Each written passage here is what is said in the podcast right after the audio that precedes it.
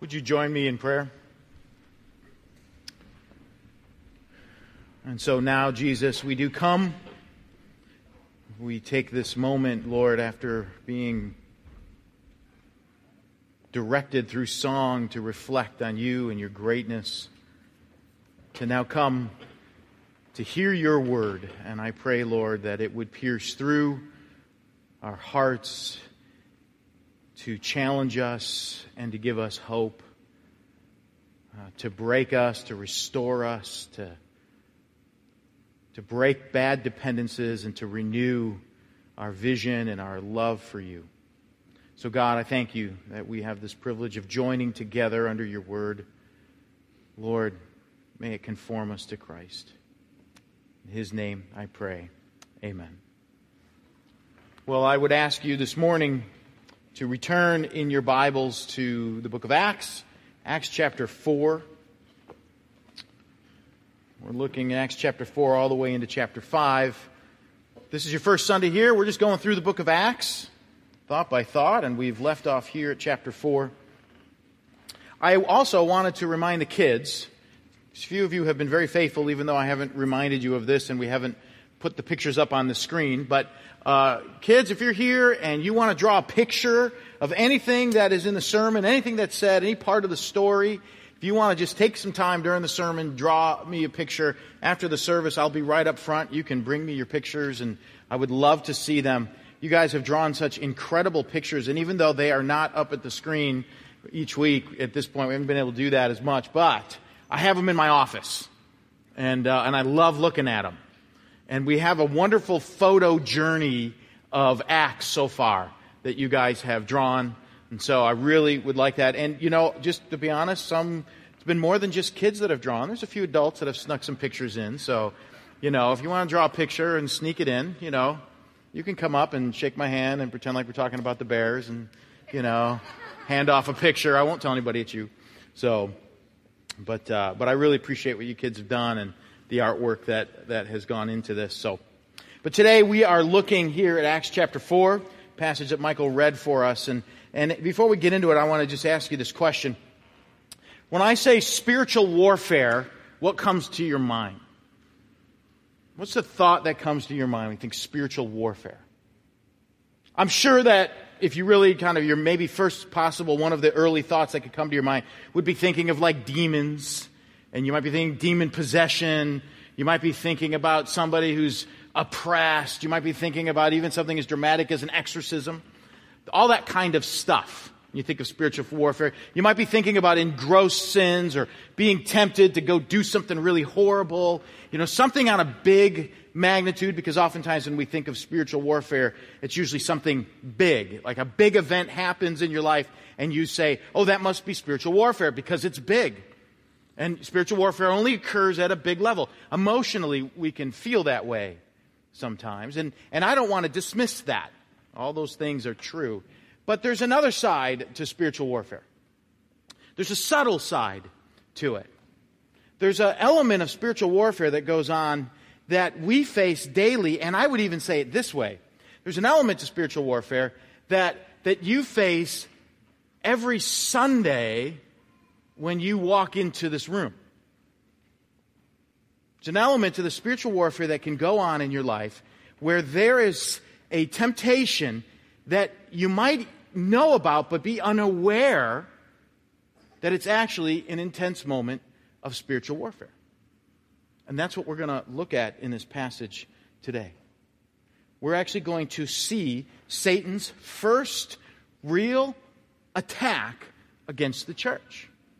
Now you might say, well, when Peter and John were arrested, wasn't that a big spiritual warfare moment? No, that's just the natural state of mankind. They hate Jesus. They don't want Jesus as Lord, and the, and the, and the rulers of the world will fight and resist that. That is rebellion. That's just the rebellion that goes on in the heart of man. But actually, what is set here, after this really high moment in the church, where, you know, persecutions come and they've stood bold and they've prayed for boldness, all these Great things are going on. And then comes the first subtle stealth attack against the church. And we're going to see it here today. It's a pretty powerful attack, and I will tell you what it is. It's, it's very simple. The subtle attack that happened here in Acts, that also we face every Sunday morning, is to fake a Christian walk. To come across more spiritual or more together than you really are. The attack here at this moment was that what Satan was doing was tempting a couple to try to act as if they were more spiritual than what they really were. Paul talks about this in uh, 2 Timothy chapter 3. As he's describing the church, he says these difficult times are going to come. Men will be lovers of self, boastful, arrogant, prideful, rebellious to parents, and blah, blah, blah. He's just listing out all these things. And then he says they'll hold to a form of godliness, but they'll deny the power of godliness. They'll try to look godly, but in all reality, they're not godly. They're lying, they're faking it. And that's the spiritual warfare that's going on here. A couple is trying to fake the work of the Spirit of God. They're trying to mimic the work of the Spirit of God. And that is a temptation, as we go through this, I'll show you, that we face as well. It's a very real attack. It's the first attack against the church in this way from Satan, and we're going to see what happens. So here's the way this looks. We, started in verse 36 of chapter 4 because that's really where I think this story should begin. I would, I would actually have ended, made my chapter division different, and started chapter 5 at, at, at 436.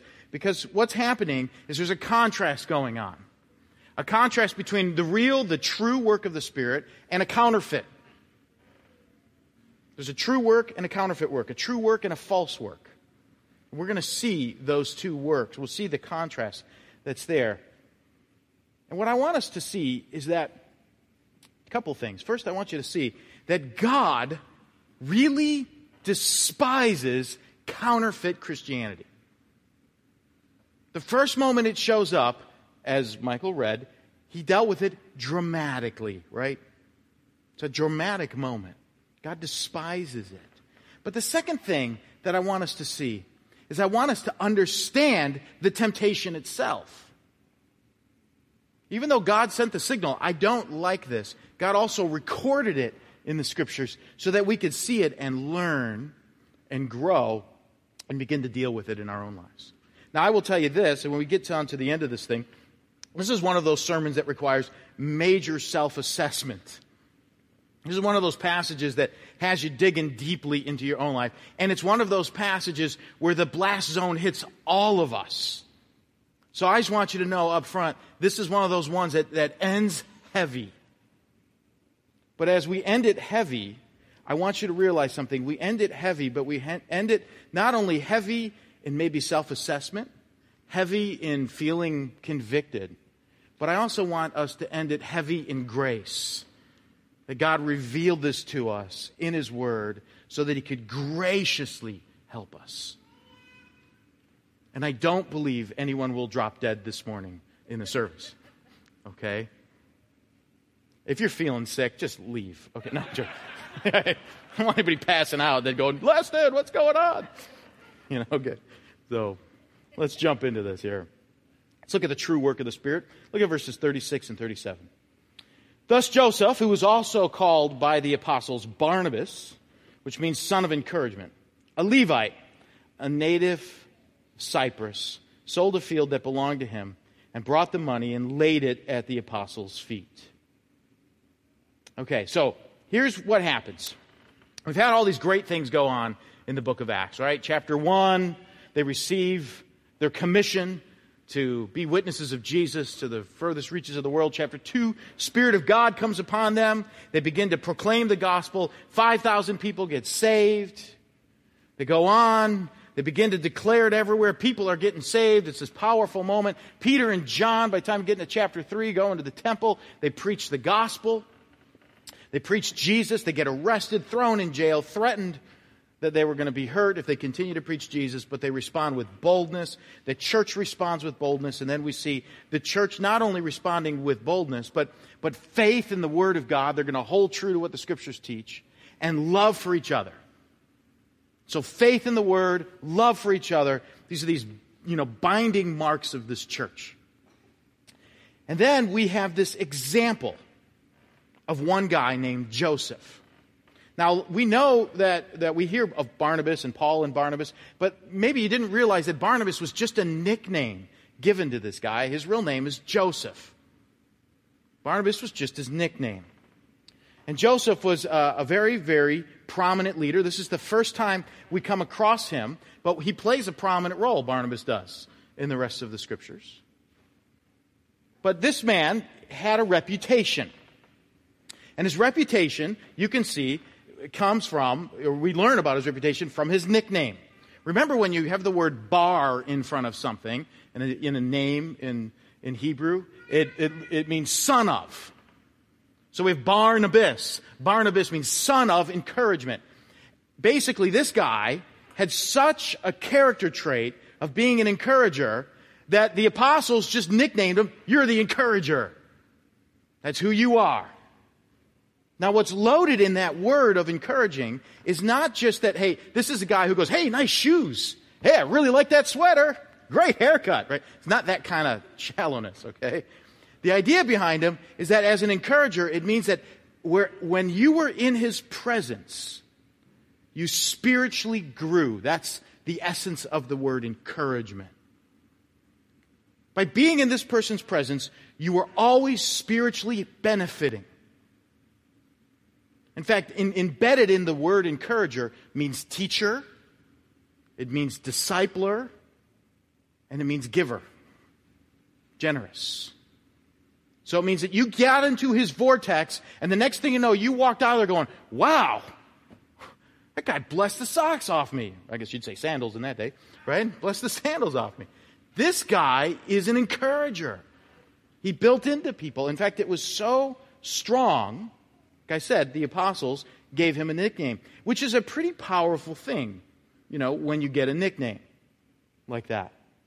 I mean, they're, this, they're trying to say, listen, I can't even call you by your given name because you're so much more than that. You're so much more than Joseph. This is who you are. Now, we learn about this guy. Look at what he did. Okay? So, so Joseph, he's a Levite. It's important to note that he's from Cyprus because it will explain something to you in verse 37. That he sold a field and he brought the money. Here's what he did he had this land, and we'll talk about why he had this land in a minute here. He had this land, and he said, You know what? There's 10,000 people in the church right now, more, probably 20,000 people, adding wives and children. Needs are abounding because we're being kicked out of the temple, and the temple was the place where people got care. There were no social systems and, and, and the types of infrastructures. There were no hospitals that a person could just go to or an emergency room if they got sick. In Israel, it, you, all of that care, all of that stuff was run out of the temple. Well, what happens when you're Christians and they say, we don't want you here? And now you've got all these people who need to be cared for. Well, Barnabas, because he is an encourager, he says, wow, how could I hold on to this land when there's people in need? I mean, not, I, I got to get rid of this land. I got, and you know what, Apostle? I'm just giving it to you because we know that you see things, and we're just going to let you distribute this as you need. Now, some of you who are tracking in, in a high detailed biblical theology manner, you are saying, wait a minute, Steve, he's a Levite. Where did he get the land from? Now, for the seven of you that were wondering that, I'm going to answer that question. Okay? Most of you probably wouldn't ask that question, but some of you were going to come up and ask me that question. He's a Levite. Where did he get the land from? Because you know that Levites can't own land. Right? Levites were of the priestly class, and they were to earn their living from the temple, so they were forbidden to own land. So where did this guy get land from? Okay, so I'm going to answer that so that you're not plagued by that question. He's from Cyprus. There's the answer. I say, what does that mean?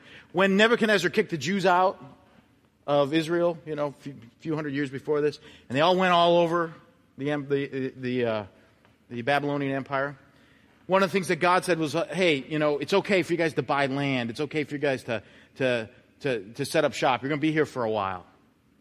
And since there was no temple, and there was no way for the Levites to, to earn any living from the temple, these Levites would go out and they would buy land out in the, in the Babylonian Empire. Not all the Levites made their way back to Jerusalem when the Persians took over. Some stayed out there. And so there were Levites that owned land in other countries. He's one of them. Okay, so there's the answer to the question. So now he has his land. He's going to sell it. And he wants to give it. Now, what I want you to see here is just a very simple reality. We have a man whom the Spirit of God has taken over. And as a result, when people are in his presence, he blesses them. He's an encourager.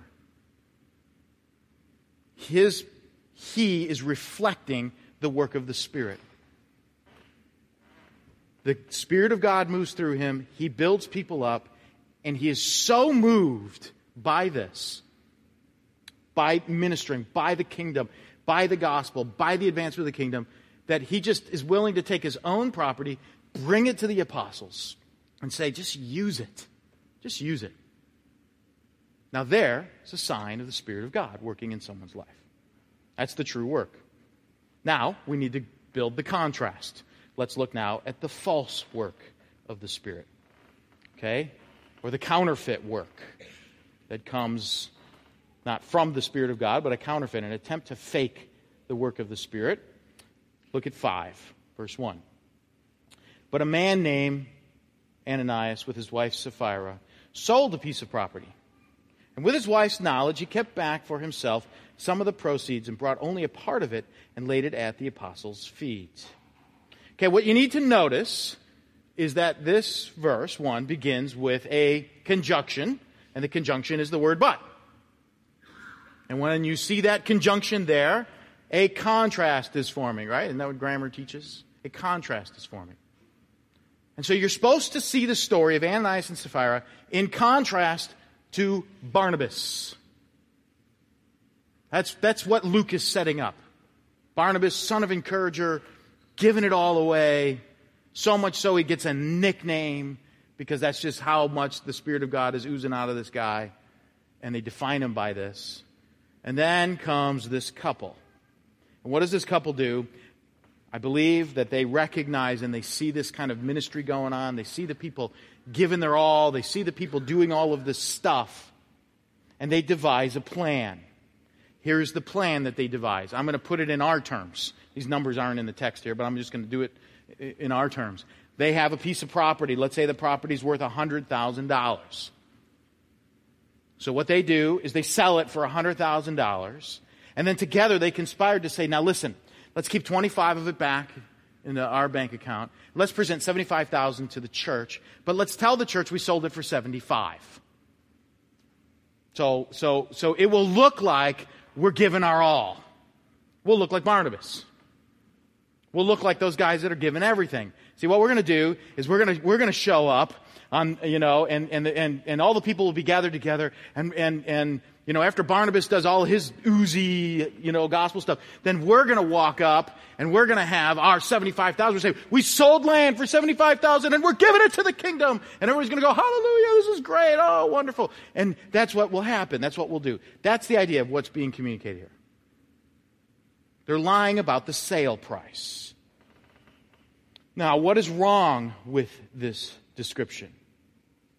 Well, we're going to see. Look at verse 3.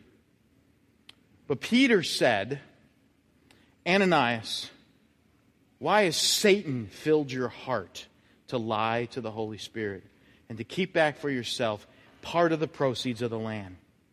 While it remained unsold, did it not remain your own? And after it was sold, was it not at your disposal? Why is it that you have contrived this deed in your heart? You've not lied to man, but to God. Okay, so what happens? Peter says, first of all, Ananias, Satan has filled your heart. This is the first mention of Satan in the book of Acts. That's why I call this the first satanic attack. This is the first moment he shows up. And what does Satan show up to do? He shows up to get this guy to act more spiritual than he really is. He moved in this guy's heart to pretend like he was Barnabas to take a form of godliness, but in reality, that godliness was not present. This is the work of Satan because the work of Satan is to tempt you to create a counterfeit move of the Spirit in your life. That's the work of Satan, create this counterfeit move of the Spirit. to act as if you are something you're not. So he says, Satan has filled your heart. Now, if you remember, the word filled in the book of Acts means controlled. So he says, now you're under the control of Satan here because you're lying to the Spirit. Why are you lying to the Spirit? Because it was the Spirit of God that was in Barnabas. That was the work of the Spirit. Now you're trying to mimic that work, and it's a lie against the Spirit. And if you notice Peter's logic, what's his logic? He says, listen, you do know that no one needs to sell land and give us their money. You do know that that's not what we're preaching here. We're not asking you to give us a dime. When you, that land, that land was yours. When you sold it, it was yours. You could have done whatever you wanted with the money, and there would have been absolutely no judgment of you, no recourse. You could have sold it and brought one dollar here and said, "Listen, we sold our land for a hundred thousand. We're giving a dollar to the church." And Peter, in essence, is saying, "We would have said thank you. You didn't need to fake it. It was yours." You know, and, and for Peter, he's like, "This is crazy." That you would do this. It would crazy that you would try to create a counterfeit move of the Spirit over this money when you didn't need to do it to begin with. No one was required. This wasn't required of you. See what's going on here. You can't manufacture the move of the Spirit, and Peter will not tolerate this. And what's interesting to note about Peter is that Peter is not sitting there just kind of trying to talk Ananias out of this with a set of leading questions.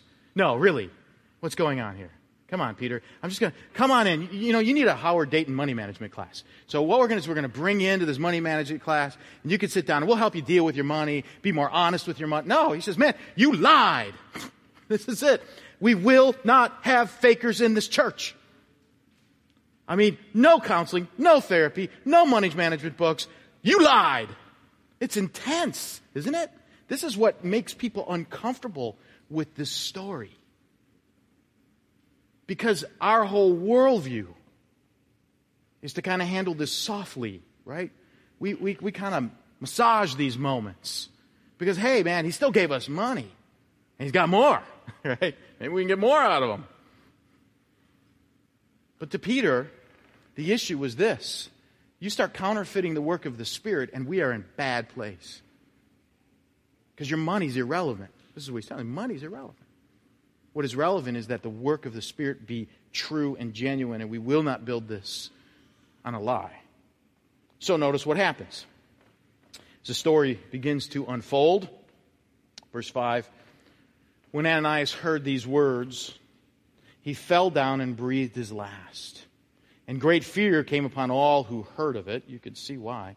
And the young men rose and wrapped him up, carried him out, and buried him. So Peter confronts him. He drops to the ground and he dies. And all the people in that presence were terrified. Right? Right? You would be too. I would be too. That is an intense moment, isn't it? It's a hugely intense moment. I'm trying to you know, I can't really picture anything in my mind or any experience I've ever had that would kind of match something like that.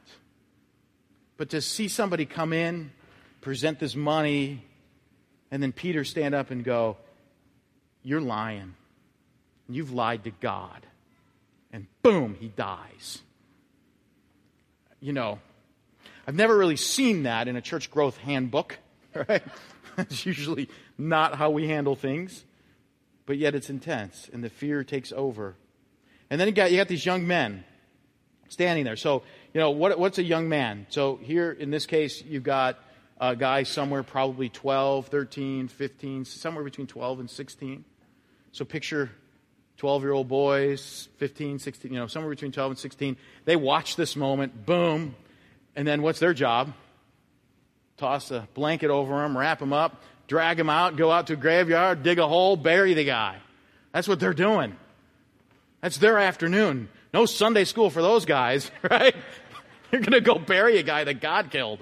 And that's your Sunday school. I mean, that's pretty intense, isn't it? I'm just picturing this. I'm picturing my son Andrew, 12, you know. Could you imagine that? Andrew, you're going to go bury this guy.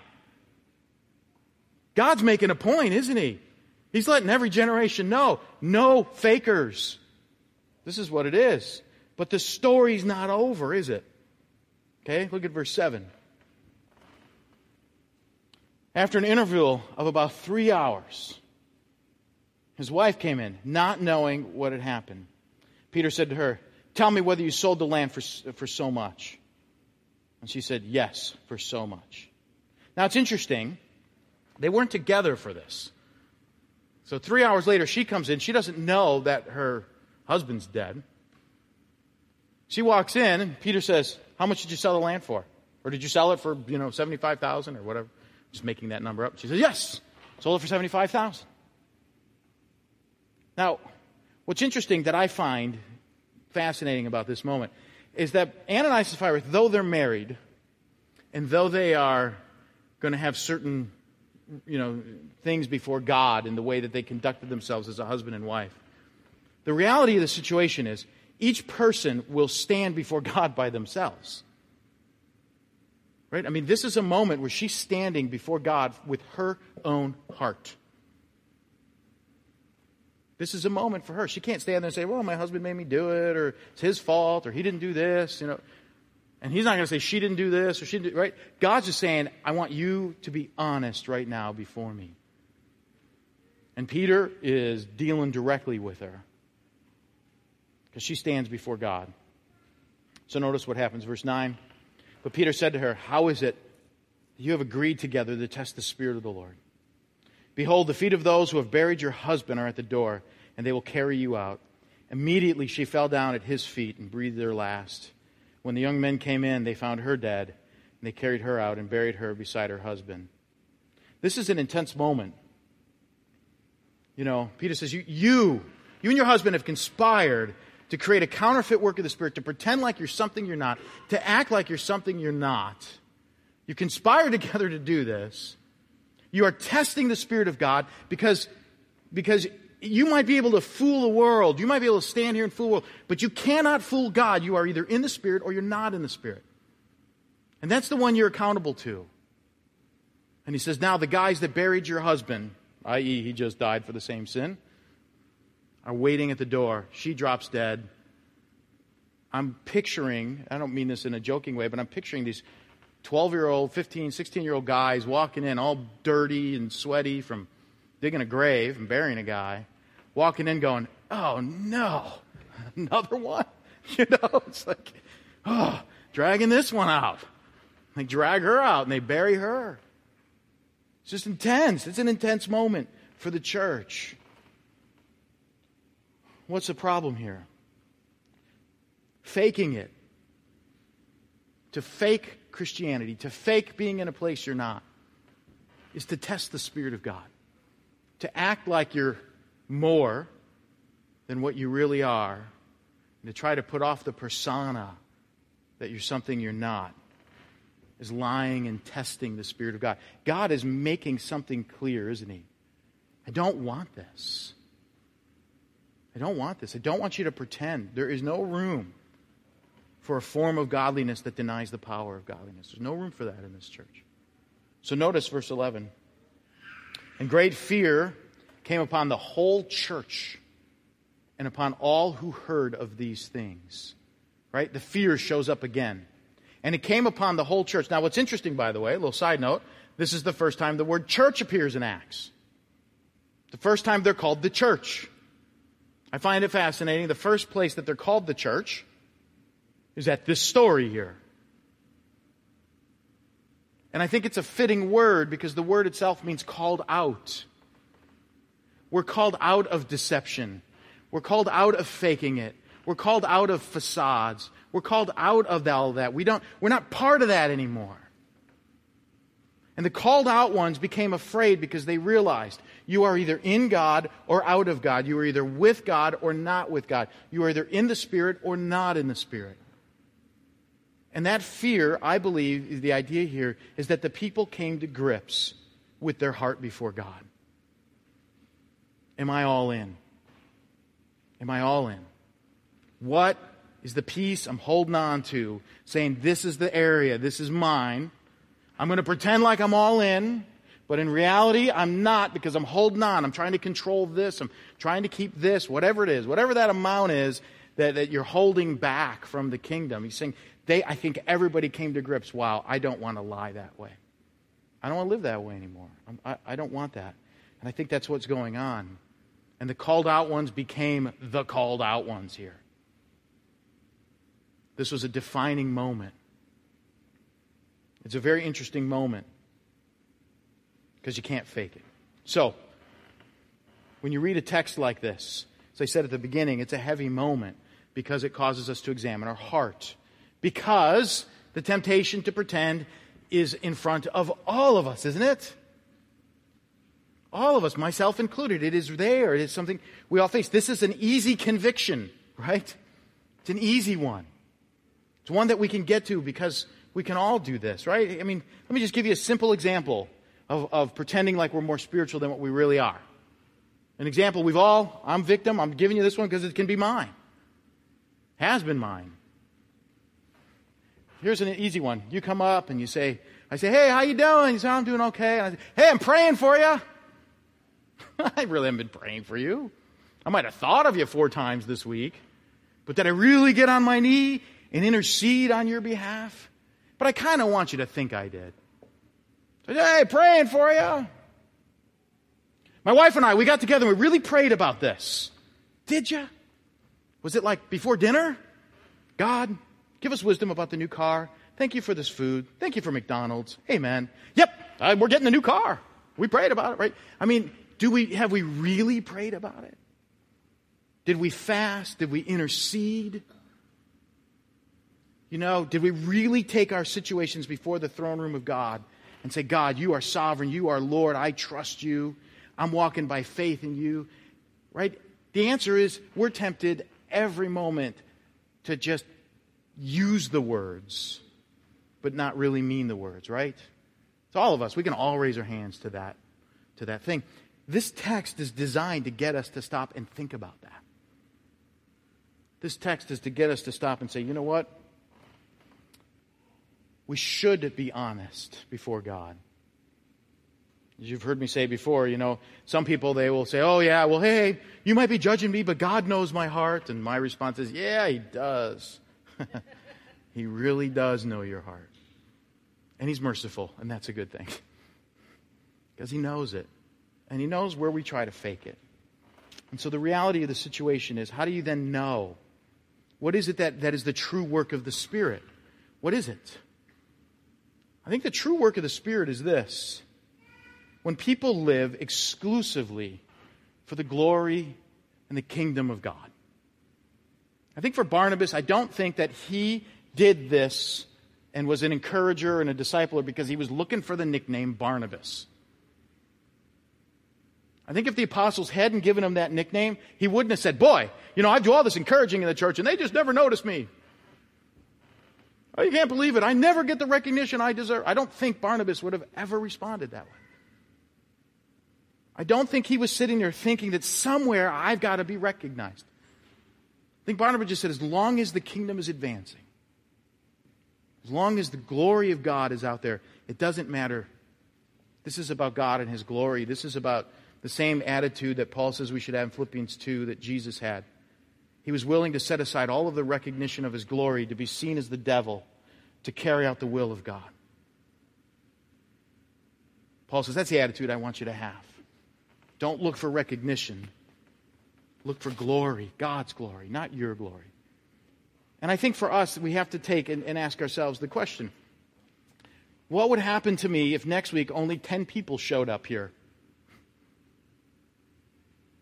You know, what, what would happen? Would I, would I stop and say, well, hey, if they're not going to recognize me, then I'm going to get another job. I'm going to go somewhere where people show up. Would I be mad? Because, hey, I need people here. I need you to validate me. Or would I say it doesn't matter? I mean, what, hey, what did I do to offend them? Probably would be the right answer, but uh, right question. But, but the reality is, what, what are we doing this for?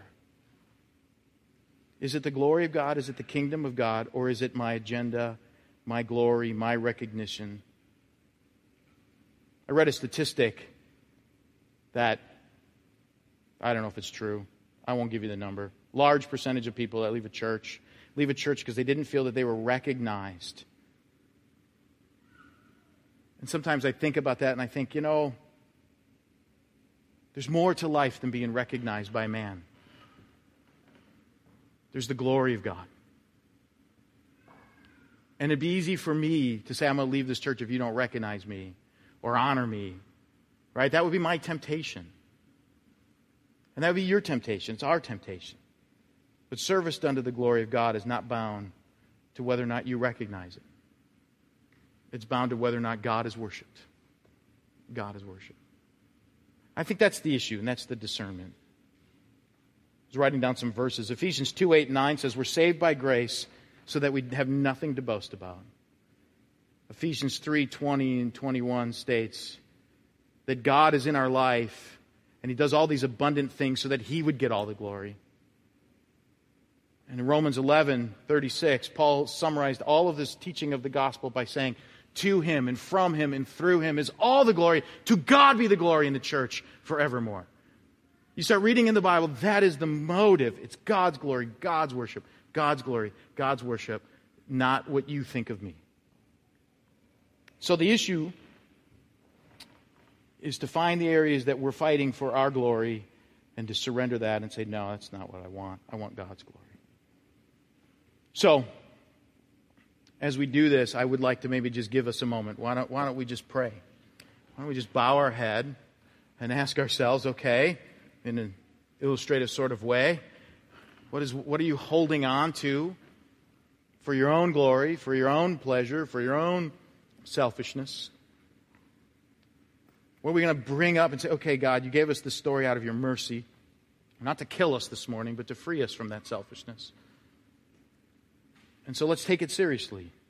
And, uh, and let's just pray that God would reveal this, we'd bring it to the cross, and we'd be set free from it so that we could live for His glory. So just bow your head. Maybe take a moment in silent prayer, and then I'll pray.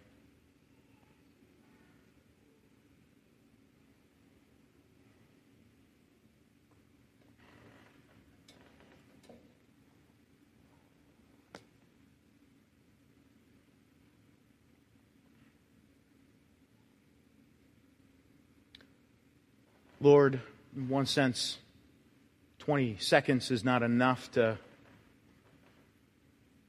deal with our heart honestly and openly. But Lord, I'm grateful for this passage. I'm grateful that it that it can challenge us to think about our lives and the ways that we are tempted in that moment of spiritual warfare to fake it.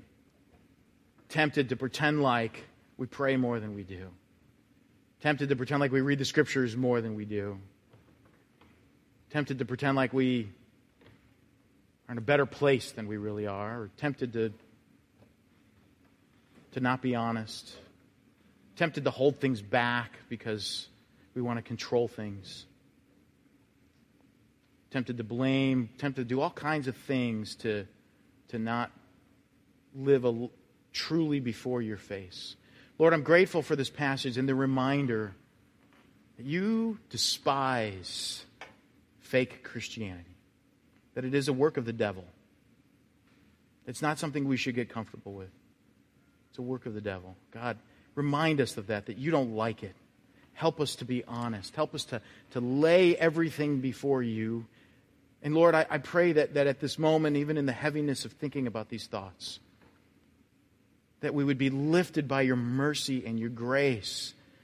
That you want to free us from the bondage of selfishness. You want to free us from the bondage of lying. You want to free us from the bondage of hypocrisy because it's a bondage. And you want us just living for your glory. Lord, protect us from trying to do things to get honor from people. Protect us from trying to work on our own agenda, driving our own agenda being divisive with others because we have our own agenda. God, protect us from lying. Help us to be vulnerable the right way before you.